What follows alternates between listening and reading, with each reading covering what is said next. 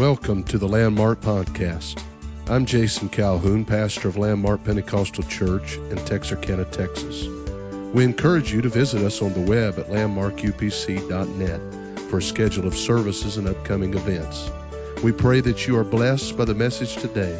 Thank you again for listening.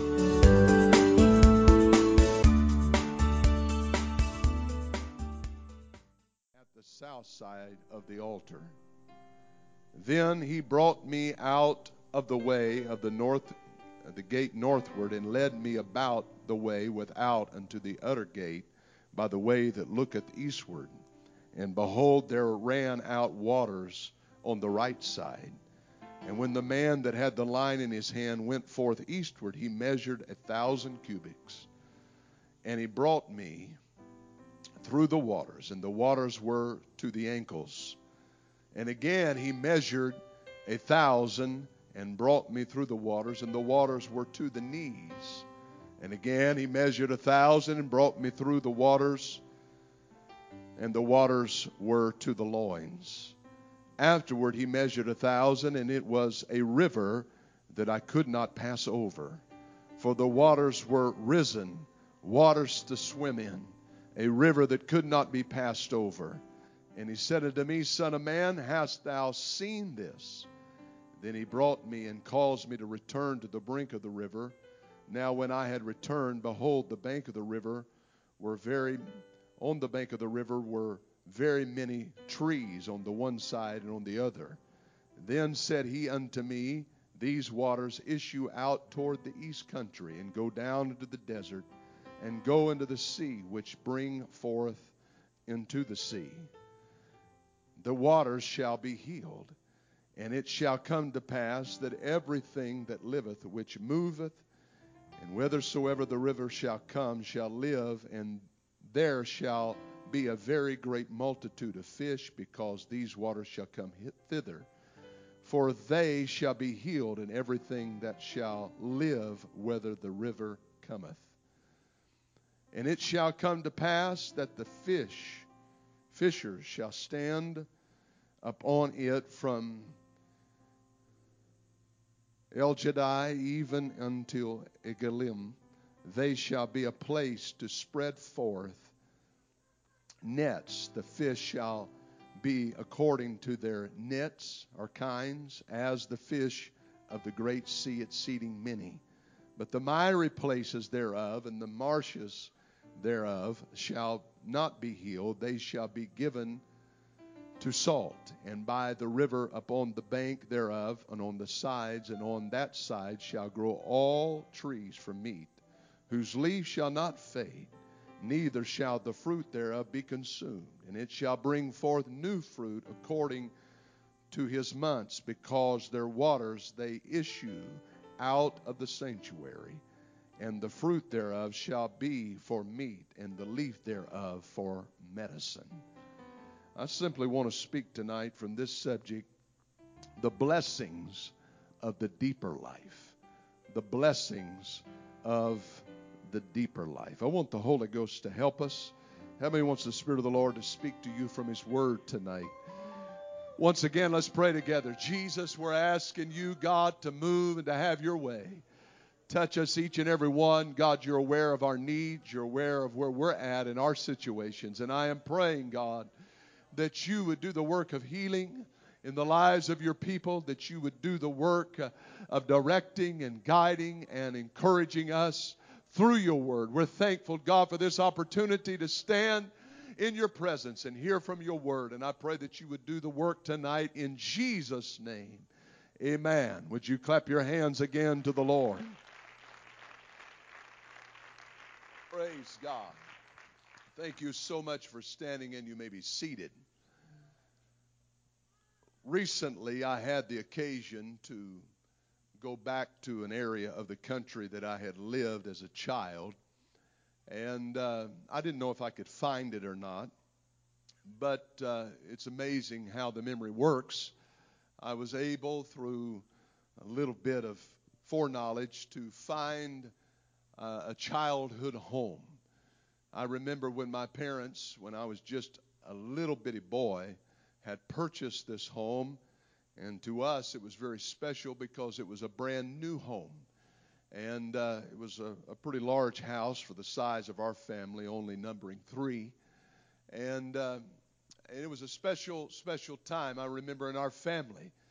And it was a rather new subdivision. And so I wanted to go back and I wanted to revisit that place. And of course, I had the memories from my childhood and uh, all of the vivid details of that home. I could remember uh, what it looked like the first times that I saw it. And uh, I remember different occasions, birthdays, uh, family gatherings, reunions, all of that that took place in that house. Even remember one time when we come home from Thanksgiving visiting my grandparents, and every light in the house was uh, on, and the front doors, being French doors, were both of them were open, and there was some stranger standing in the doorway. And uh, my dad thought, because we did have at that time the house up for sale, he thought that perhaps, unbeknownst to him, uh, unlikely though it was, that there would be a realtor showing the house on Thanksgiving night. That's the only thing that he could think of. But of course, it was thieves. And when they saw my dad walking up the driveway to where they were, they made a mad dash for their car. You would think that my father would just say, Well, we'll call the police and let them take care of it. But that's not what he did. He followed in pursuit of them through that neighborhood, curving down through the roads at a high speed.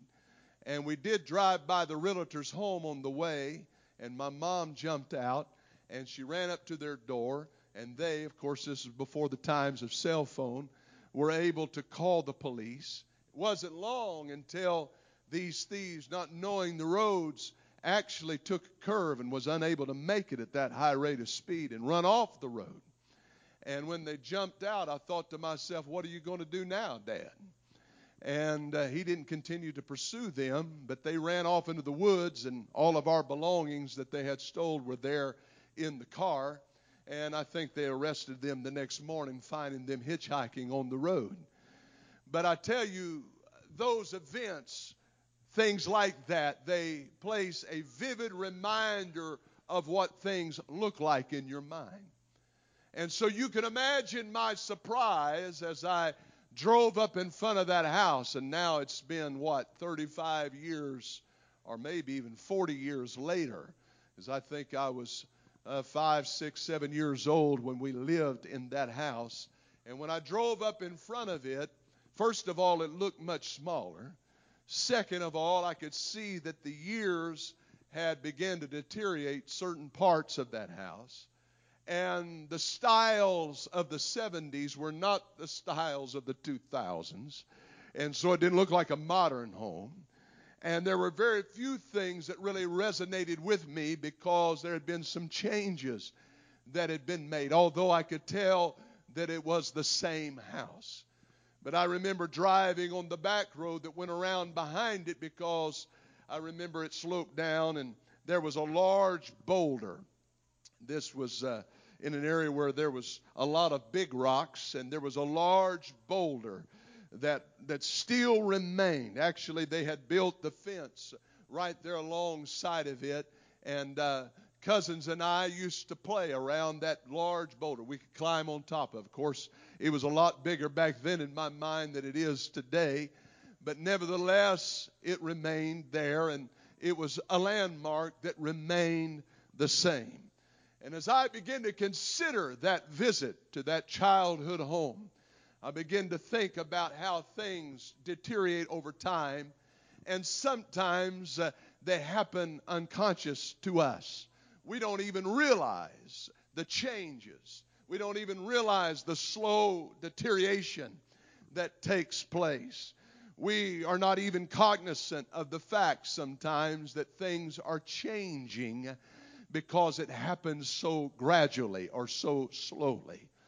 And as I begin to consider that for us and our spiritual walk with God, uh, I'm reminded of the scripture in Hosea where the Bible tells us uh, of Israel, and, and, it's painting a picture, and it says that there was a, a few gray hair, hairs here and there that unconsciously showed up, and the person was not aware of them and did not recognize it.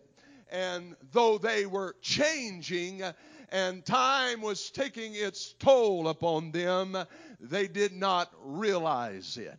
I think it's imperative in this hour that we do not allow ourselves to fall into a frame of mind of thinking that things just remain as they are without us putting effort to maintain, us putting effort to renew, us putting effort to reconstruct if necessary, to build up in areas where weaknesses appear, to restore in areas where deterioration might uh, begin to happen.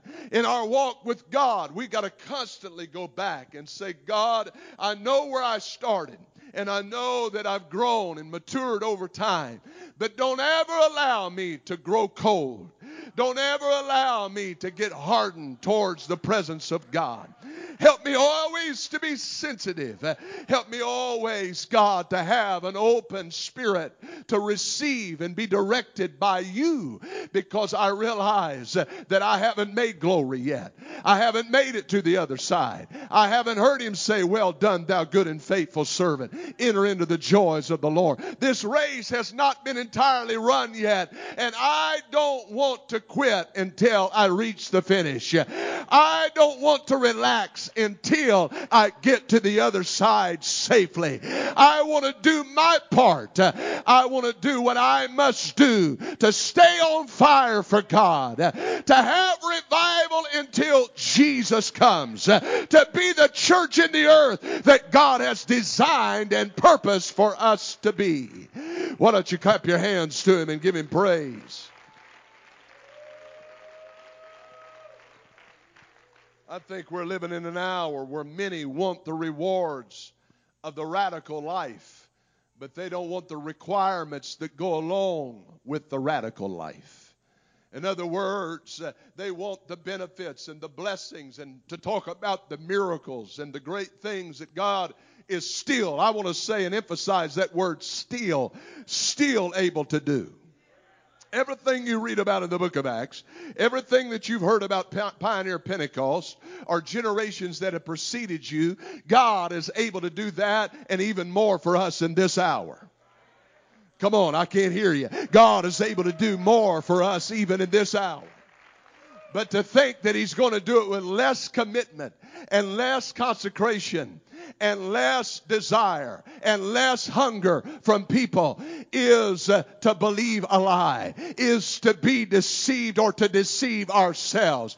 We have to stay fervent. That's our job. The Bible said to stir up that gift that is within us. Amen. It's our job to maintain the fervency. It's our job to be renewed in the Holy Ghost. It's our job to come back in His presence and plug in again and say, God, I need you to restore me in some areas. I feel myself waning in some places. I feel myself growing weak uh, in some areas of my worship. Uh, I feel my prayer life getting dull. I need to go back to the source. Uh, I need to be renewed and refreshed in the Holy Ghost all over again.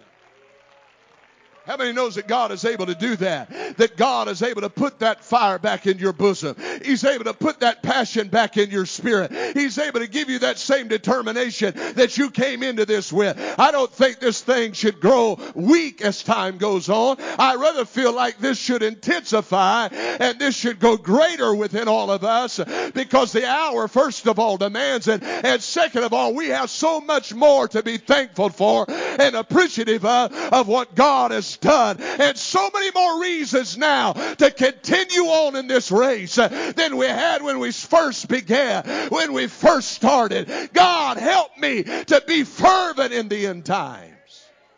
Praise God. Praise God. That's right. I believe we're going to have to remove the gray.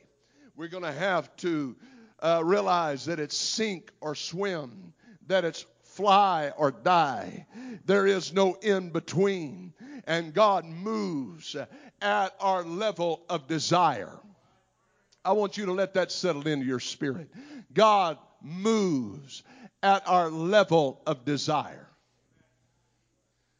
He only moves according to our hunger. Some wonder why God's not moving in their lives like they'd like Him to. My question for you do you say, still have the same intense hunger that you had when you began this thing? Oh, do you still have the level of desire that you had as a new convert? Do you still pray with the same passion that you did when you initially received the gift of the Holy Ghost? When you came to the church to begin with, do you remember it wasn't excuses that you were looking for so that you could stay home and away from the house of God, but you were looking for every opportunity that you could find to come and be in the presence of the Lord because you realize this is my source of strength. This is what, amen, has changed my life. I don't want to lose this. Whatever I can get, I need to get it. I need to receive it. I need some more of what God has in store for me. Hallelujah. Praise God. Some of us uh, have realized over time uh, and have gotten to the place uh, that we know the Bible, we know the Word of God, we know and are connoisseurs of preaching. We know when somebody's ringing the bell and when somebody isn't. And I'm not so sure that that is not a detractor. I'm not so sure that that is not a curse for us. I want to tell you, it doesn't matter who it is and what's going on. If it's anointing and it's from God, we need to be responsible responsive to it. We need to activate our faith and be engaged with it. We need to realize that God's trying to speak to me and God's trying to deal with me. And there's something that God is trying to work in my life. Help me not just to live my life in neutral. Help me not just to come to church and be a stick in the mud. Help me not just to come to the house of God and sit unresponsive. Help to come to the house of God and expect to be entertained. It's not about how good the preaching is or how good the singing is. If it's the Word of God, it is good. If it is anointed, it is good. If it comes from the throne, it's from God. Hallelujah. Come on, clap your hands to the Lord. Thank you, Jesus. Hallelujah. Praise God. And so, the overarching message of our text is if you walk with God and if you continue to follow his leading, he will take you deeper. Amen.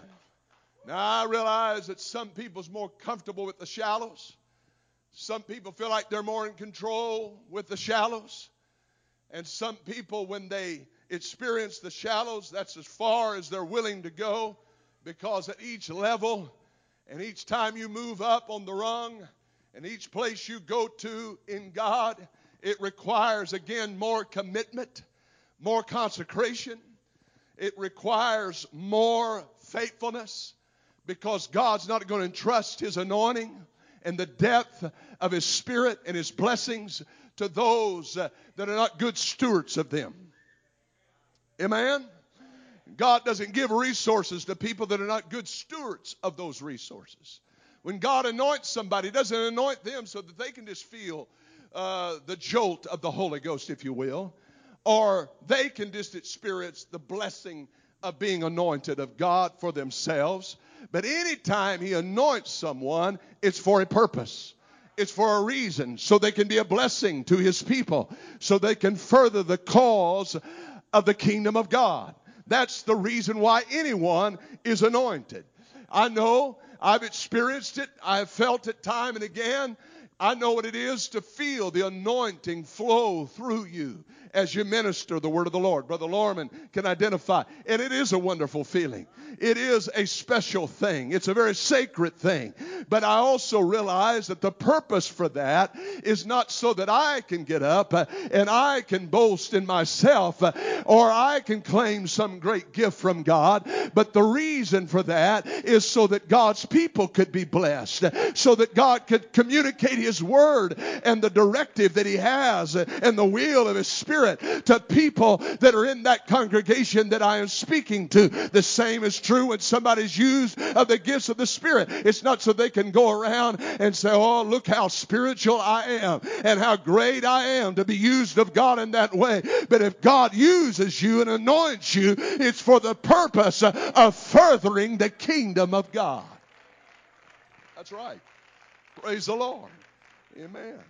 You know, it's not a, it's not something we can lay hold of and say, well, you know, look here. This is not an accolade. This is not not some kind of uh, badge that we wear around that, that gives us some type of special spiritual authority, but God enables us to be used so that His people can be blessed. And the more we yield ourselves and follow after God and yield ourselves to His Spirit, the deeper He will take us. And it's amazing, isn't it? It's amazing.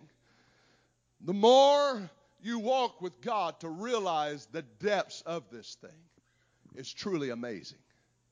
It's hard for us to even fathom. You know, we think that we've figured it all out if we've been around the church for 20 or 30 years. We think, well, well I pretty much got this. Well, you, you don't really have anything, to be honest. I'm not, I'm not discounting uh, the years of faithfulness. I'm not discounting the years of commitment. I'm not discounting all of that. But there's no way that any one of us can figure everything there is out about God or experience everything that there is to experience in God. The wonderful thing about this, there's so many experiences of this world. Once you've got to that level, once you've got to that point, you've experienced it. You, you've got all you can get out of it. That's how much of the kingdoms of this world that is based on that very philosophy. That uh, once you uh, ascend to a certain level, once you reach a certain place, that's the end. That's the apex. It's over with at that point. You can go no further, but that's not how it is living for God. You get a little deeper and a little deeper as time goes on, and there's greater things and more wonderful things and more bountiful blessings as time goes on. Is there any testimony in this house that knows what I'm talking about. I've been living for God all these years, Pastor, and it just gets better. I know what the old man said when he stood and testified. It gets sweeter and sweeter as the days go by. Can anybody testify to that fact?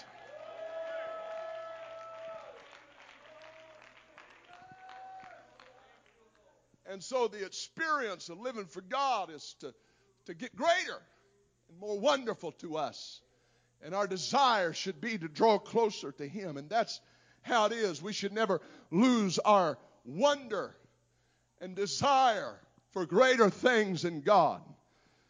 Ever since I was just a small boy, I've been intrigued with the deep. And I suppose that fascination came from my father because he was into deep water diving and scuba diving long before I ever came along. And then when I was about 15, I think, he, he, he and I, he went through a refresher class along with me, and he and I and another man from the church, we um, got certified in open water. And uh, I remember uh, doing that for the first time. And The first time we went out and and uh, went through all the necessary testing. Of course, there was book work that we had to do, and then and then of course uh, there was the open water test and series of things that you had to go through. And then my father realized that I enjoyed that so much. He said, "Why don't we just go ahead and and go for the open or the uh, advanced open water certification?" And this was at a different level. And this level would mean that you would have to go down at least a hundred foot below the surface. And uh, in case you're wondering, you, you probably dove into a swimming pool and it's about 10 foot deep, 12 foot deep, and you felt the enormous pressure on your ears when you got down at the bottom of that pool. Well, you can imagine that times 10. You get down there at levels of 100 feet, and it's, it's incredible. And then at every so many feet, the temperature of the water drops and it's much colder, just like you know that the water coming out of a dam is much colder because it's water that's coming from the bottom of the lake. It's much colder than the temperature of the lake at its surface because of where it's coming from. It's coming from the depths of that lake. And the deeper the lake, the colder the water. And so that is the atmosphere and environment. It entirely changes. And then it's dark. And then if a lake has been there for many years, it has what is called underwater silt that is uh, collected on everything, and it's really what they call underwater dust. And so, if you touch a branch, it's just like uh, you went in uh, to a dusty place and you stirred up the dust, or you drove down a dirt road and stirred up the dust, which adds to complicating your visibility. And so, you can imagine the confusion if some diver that is with you uh, brushes a fin up against a, a tree branch, and all of a sudden the underwater silt is all stirred up, and you're 100 foot down, and you don't know if you're up or down. You don't know which way is up. You don't know which way is left or right or where everybody's at, and you're entirely confused. And you add to that, you add to that that there's, you know, there's people that like to fish in lakes, and there's some of them here tonight and and sometimes they get a big fish and it breaks their line off and then they got half a spool of line that's down there wrapped around a tree. And you know what? Divers find that that that monofilament while it's down there in the water somehow and it can get wrapped around you. And so a good diver always has a knife with them so they can cut themselves loose because sometime or another your air is going to run out if you have to stay down there. And so these are the complications with the deep and somebody says, Why in the world would you want to go?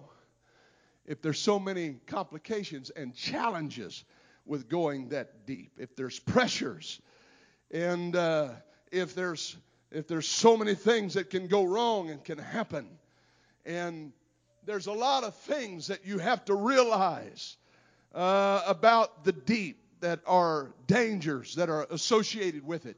First of all, uh, of course, uh, uh, the deeper you go, the more oxygen that is required, and you have to calculate that. And then the deep requires uh, specific training and uh, discipline and techniques that you know. Uh, because you can go and swim in the pool or you can go in shallow waters and it not affect you a whole lot. But you get down there at real depth. I, I, I remember uh, uh, Brother Sean Libby, he was wanting us to go diving with him and, and uh, his father. And and uh, they were talking about how deep they were going, and they scared me out of going. They said, We're going to go down to these ships down and, uh, and, and go down to these crash sites, and, and you can go down into, uh, you know, 125, 150 plus. And I knew about the narcosis that could happen at those levels and how confused a person could get. And I said, I'm not experienced in that. I don't think, oh, we'll be with you. I said, I don't care if you guys are with me. I want God to be with me, and I'm not sure He likes to go down that far. And so, there's pressures, there's the possibility of confusion, and fear can be fatal at that depth. And you cannot rely on emotions and feelings. And people with heart trouble are certainly not recommended to go to that level and that depth. You talk about pre existing conditions, they'll show up. You get down there at about 100 feet. I remember I was down there at about 100 feet uh, on Beaver Lake up in Arkansas. And I was down there at about 100 feet, and my dad kept pointing and, and, and I realized he was pointing to my mask, and then I noticed what he was talking about as blood was filling up my mask. And somebody says, That's gross. It was gross. But the capillaries in my nose had burst and, and blood, and so I had to clear that mask out of blood at 100 feet in freezing cold water and, and if I'd have gave way to my feelings, I'd have shot to the service. But if I'd have shot to the service, I could have gotten the bends and I could have been uh, handicapped for the rest of my life because you can't give in to feelings uh, when you're in the deep. You gotta you gotta follow your training. You gotta follow your discipline. You gotta know what you're doing when you get down in the deep. And that's why yeah, that's why God allows us uh, in our walk with Him to start in the shallows and then He leads us out a little bit deeper and a little bit deeper. And can I trust trust you here? And can I bless you here? And can I give to you here? And can I give you a little bit more over here? And if I take you a little bit deeper, are you going to give way to the feelings of thinking that I got here on my own or I did this by myself? Are you going to give way to pride and allow pride to destroy you if I bless you? But somebody realizes, hey, I didn't get here to where I'm at depending on my own feelings and following my own, amen, feelings within and emotions within. But I've got to follow what God has revealed to me and what God has shown me if I'm going to survive in the deep. And so there's certain techniques and there's certain disciplines and there's certain things that we've got to do in order to experience the deep. But the rewards of the deep are fathomless. Treasures. Even the psalmist talked about the great waters and the things that were in the deep. The things that could be experienced if a person was willing to accept the challenge and to go there. The things that could be seen. The things that you could put your hand on. I've read all kinds of books about people that have dove on old ships and, and old uh, uh, identified old pirate ships and old World War II submarines and, and all the rigors that they went through to get down there and to be able to find some identifying mark that, that really truly spoke to what that ship was and where its origin was. And, uh, and what a, a fascinating thing it is. There's a lot of fascinating things that can only be found in, if it was in the shallows, somebody would have already discovered it. If it was there in just uh, medium waters, uh, somebody would have already found it. But because it's in the deep, uh, there's worth, there's value there. I'm going to tell you that's the way it is in your relationship with God. Amen. You can't just patty cake for Jesus and get what I'm talking about. You can't just be comfortable with staying around the shorelines of commitment and saying, I'm just going to be satisfied here and get the real blessings of God and really experience Him in a powerful way. But if you're willing to go out and allow the Spirit of God to direct you and lead you into deeper places. Oh, what value. Oh, what rewards. Oh, what wonderful things that you can find in the deep. You say, what are you trying to do? I'm trying to cultivate a desire within somebody. And so in Ezekiel's vision, he's talking to us about a vision, a vision that is really for Israel originally, but God is using this to speak not only to them, but also metaphorically to us, the church. And so I want to unpack just a couple of things from this particular passage. First of all, I want to talk about the source of the water. Second, I want to talk about the course of the water. And third, I want to talk about the force of the water. First, let's talk about the source of the water. We know, of course, in its most elementary understanding, that the source is God. But I want you to notice something. When you trace this source or where this water, we get clues as we read through this passage. First of all, it says it's emanating out from the threshold, but if you get up to the threshold and enter on into the house, then you see that it's coming from a, a holy place. And, and you get a little closer and you see that it's coming from one side of the altar there. So the source of this particular flow of water is the altar. And can I tell you that the altar is still where the power and the flow and the moving of the Spirit can be found. That's where it comes from. It comes from consecrated people that are willing to pray, that are willing to get a hold of God, and willing to yield themselves to the Spirit of God. Amen. It's the presence of God and the flow of God's Spirit that we need most of all. That is the source. The Spirit of the Lord is uh, the source uh, that all of us need. And in this particular passage, uh, the metaphor for water is life uh, because everything it touched, uh, it was fruitful. The trees were fruitful that it touched. Uh, there was fish, a multitude of fish that abounded in these waters. When it touched waters that were dead and lifeless and didn't have any fish in them, and didn't have anything living on the inside of them. When it touched them, it healed them. I'm going to tell you that's the power of the Spirit in a person's life. They may be dead, but only by being influenced by the Spirit can life come. And when they yield themselves to the Spirit of the Lord, I don't care how dead in trespasses and sin that they are. I'm preaching a whole lot better than you're responding right now. I'm telling you, when the Spirit of God touches them, all God's power, God's glory begins to work in their lives. And life comes. Life comes. Anybody know what I'm talking about? Has anybody got the Holy Ghost in this room?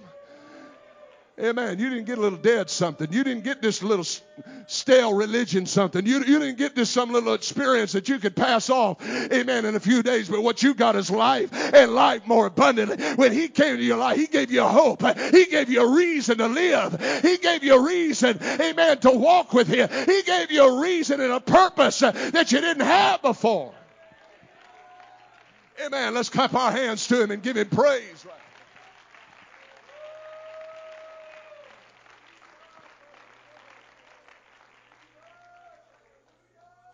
So the source.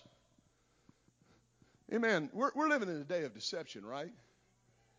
I mean, for every real, authentic thing, there's a fake and there's a phony. There's a counterfeit. There's something that is not completely right. And everything that has a label doesn't necessarily have the content that matches the will and the purpose of God and the Word of God. And so you got to fact check some certain things. It's interesting, you know, politicians are always talking about this fact checking.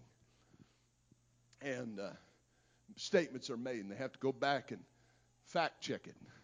Well, I'm going to tell you, we need some fact checking going on when it comes to the things of the Spirit. Hallelujah. Does it line up to the Word of God? That's why we're talking about and teaching about the gifts of the Spirit because everybody that says they're used in the gifts of the Spirit, it doesn't line up to the Word of God. Their life doesn't line up to a person that is used of the gifts of the Spirit according to the Word of God. I'm going to tell you, your life can't be filled with deceit and wickedness, and your life can't be filled with false doctrine and really claim to be used of God. It doesn't happen that way. That's deception. I'm going to tell you, there's so many people that are profiting off of phony stuff. There's so many people that are making a living off of phony stuff. Amen. And it seems like they're prospering in a way, but somebody has to go back and fact check that and say, does that line up to the Word of God? I don't care what you say or how you can fabricate it, how much charisma you got. I want to know are you anointed in the Holy Ghost? I'm talking about the real Holy Ghost. Do you have the real power of God working in your life? Come on, I want to know do you preach the truth? Are you Jesus' name? Are you one God? Do you believe, amen, in holiness and a separated life? I want to know do you believe in committing your life to God and walking with Him? Because everything that professes this isn't true. The Bible said it would be that way in the last day. It said that there would be those that are professing godliness. There will be those that are saying, Come out and listen to me. There would be false Christs that would arise. There would be a spirit of deception that would abound in the last days. And it would grow so intense that even the most elect would be deceived if the Lord didn't shorten the days. Come on, is that what the Bible says? We're, we're living in a treacherous time, and you want to pat a cake along, and you want to act like it doesn't matter whether you have good church or you don't have good church. You want to act like your worship doesn't matter, your prayer life doesn't matter, your commitment to God doesn't matter, how you live doesn't matter. Come on now. You got better sense than that. You got to realize it takes a whole lot more commitment than that.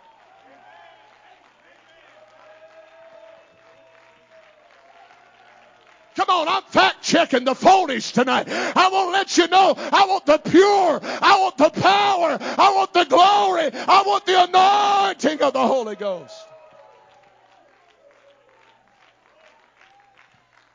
How many times does the Bible talk about beware lest you be deceived? How many times did it tell us to beware of false teachers? With their soothing words, that will come and just tell you how great you are so they can get in your pocketbook.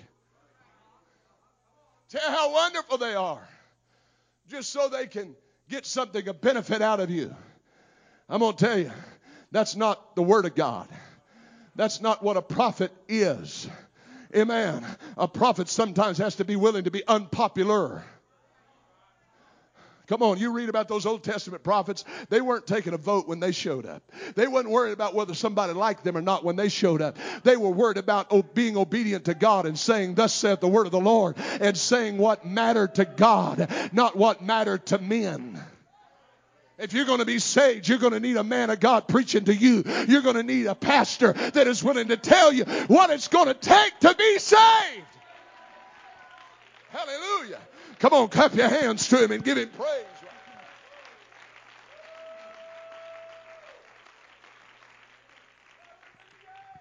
And so the source comes from God.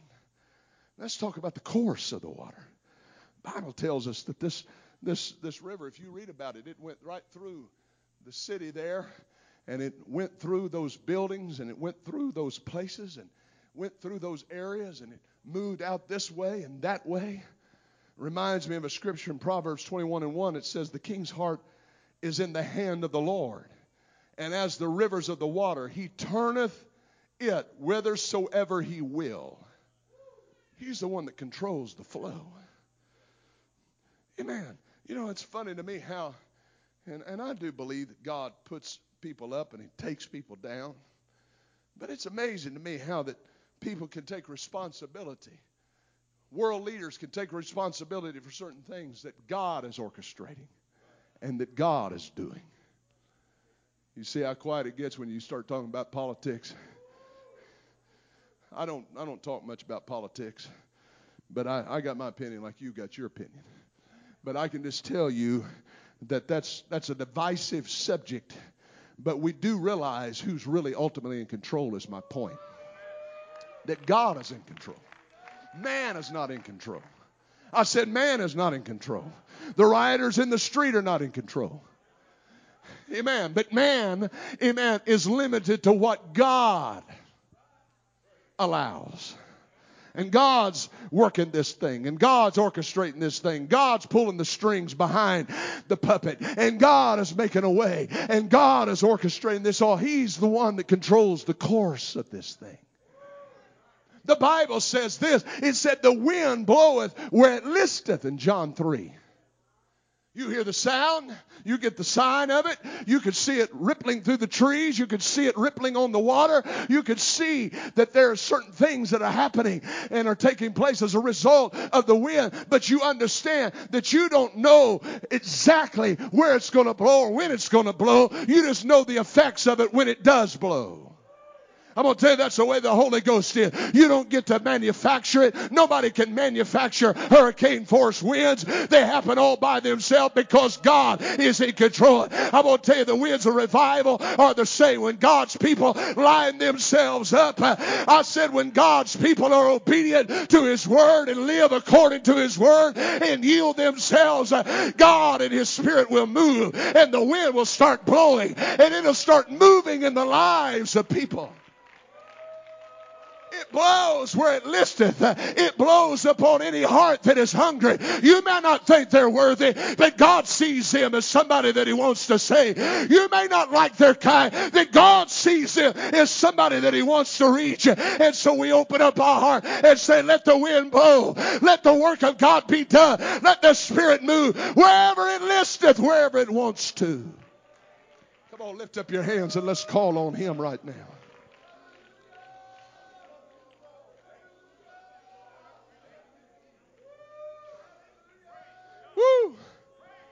Hallelujah.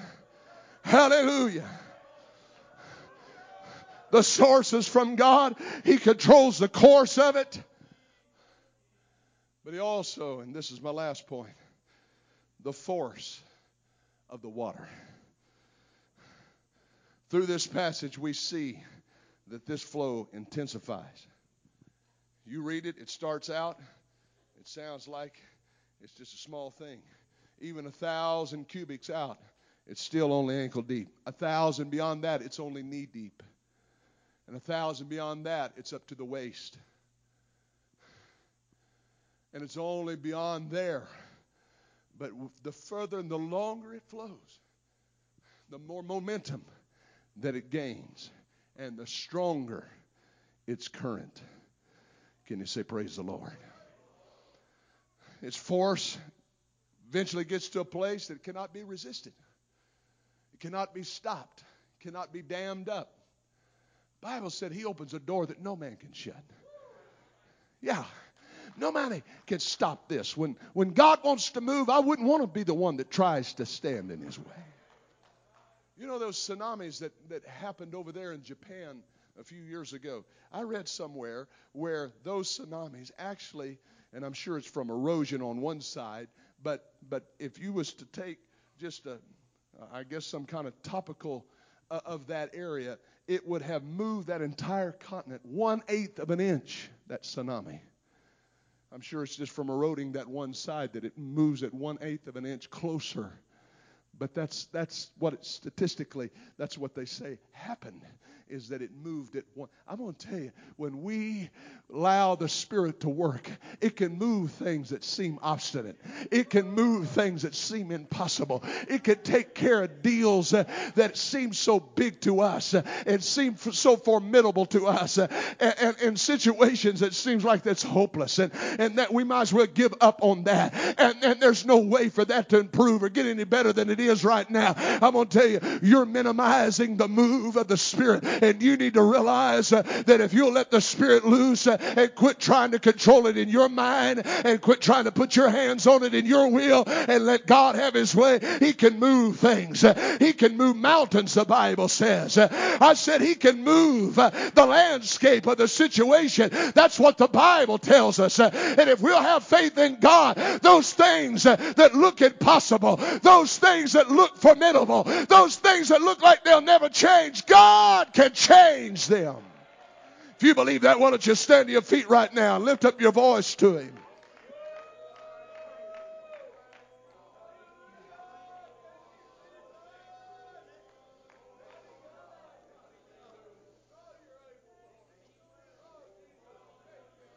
When those waters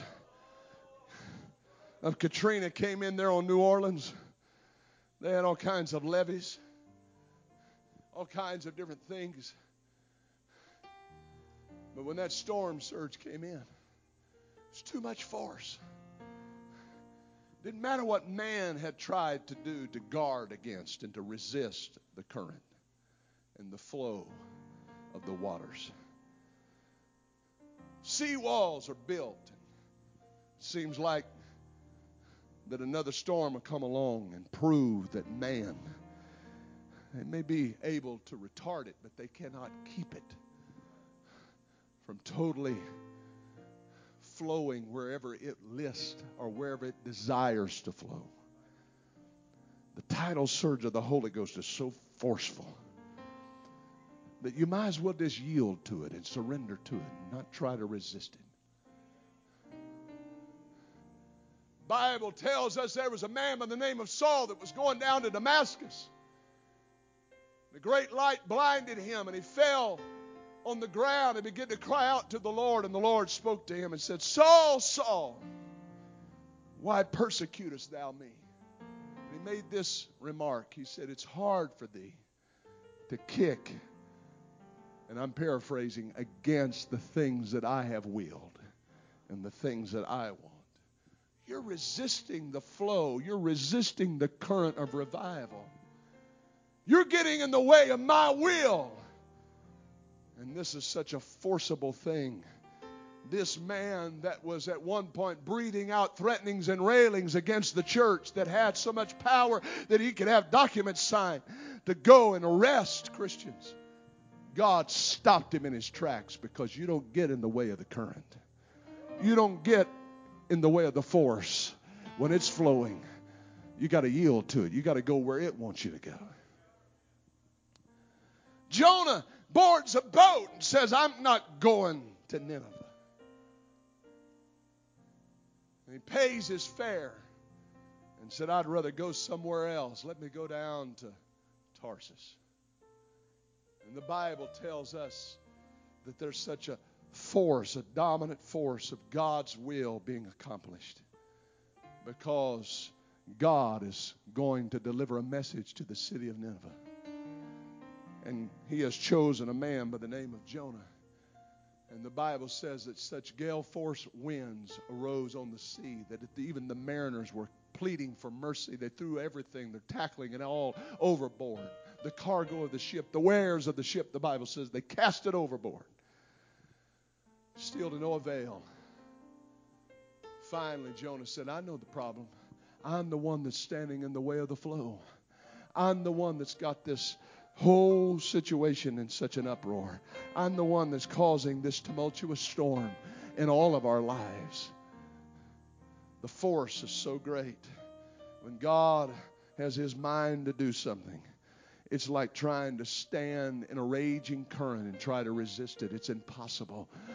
And he said, when I got to that point, when I got in the waters over my head, I just had to release and, and, and let myself go with the flow of what was already happening and let the flow of this current take me where it wanted to because uh, I could not enforce my will. I could not, I could not apply my will to the situation. I was going to say, I'm going to go to the other side. I'm going to transverse this thing. It said, oh no, you're not going anywhere but where I want you to go. I'm going to tell you, don't fight the flow, but let God flow through you. Let God move upon you. Let God lead you. Let God take you where He wants you to go. Just a couple, a few weeks ago, I was preaching down in South Louisiana and the pastor there told me about his father. He said his father was commissioned by a group of men to go to an old brush harbor. They used to have a lot of them back there in, in those days down in South Louisiana. They'd have a brush harbor set up, and lanterns was what lit it, and an old flat top guitar and maybe maybe they'd have an upright piano but not always not usually and maybe they'd have a one of those uh, squeeze boxes those accordions and and that was their music nobody had a, a PA system they they had to preach off of a, a stump for a and and that's just how they had church and and he was commissioned by a group of men to go down and to disrupt and disband that brush harbor because there were some denominational folks in the area that was trying to keep their folks from being converted by the Pentecostals that were having revival down there. Well, I'm going to tell you what, you'd be better to stand in the way of anything else but to try to stand in the way of God and try to hinder the move of God. And he went to that meeting that night. He drove up there late that evening with the idea that I'm going to disband this thing. I'm going to, I'm going to break this old brush harbor down. I'm going to send them out of here packing. He was a big old gruff man. And he walked into that and he said, while they was worshiping, the Spirit of the Lord gripped a hold of my heart. He said, I never felt anything like it in all of my life. And he said, before I knew it, I was down at the altar on my knees. And a little while later, I was speaking with other tongues as the Spirit of the Lord gave me the utterance. I got the Holy Ghost. And that man became a preacher in that very community and started a church that his son pastors today. I'm telling you, it happens. It happens when the flow comes into a place. When we allow ourselves to succumb to the Spirit, there's no telling what God can do in our lives. So, what am I trying to say? I'm trying to tell you quit resisting the flow and yield to it. Quit resisting the will of God and yield to it. Quit fighting against, quit kicking against the will of God and give in to it. And say, God, here I am. I'm on things get a lot easier when you go with the flow. I said things get a lot easier in your life when you go with the flow. I wonder if there's somebody wants to step out. God's beckoning you from shallow places into the blessings of the deep. God's God's beckoning you from from places where you've grown comfortable and saying, "I've got something more for you. I've got something greater for you." I wonder if there's somebody like to come. I wonder if there's somebody like to pray. There's somebody like to seek God in this house. Somebody like to open up your heart to whatever it is that God is endeavoring to do in your life. There's blessings in the deep. There's fathomless blessings and anointing and power and, and so many rewards for you to experience in the deep. But you've got to be willing. You've got to be willing to go there. You've got to be willing to put your faith in Him and say, God, I can't get there on my own, but I need to I need to follow the flow, God. I want you to lead me. I want you to guide me. I want you to challenge me tonight. I want you to invite me into that place. Come on, let's talk to God. Let's seek after Him right now.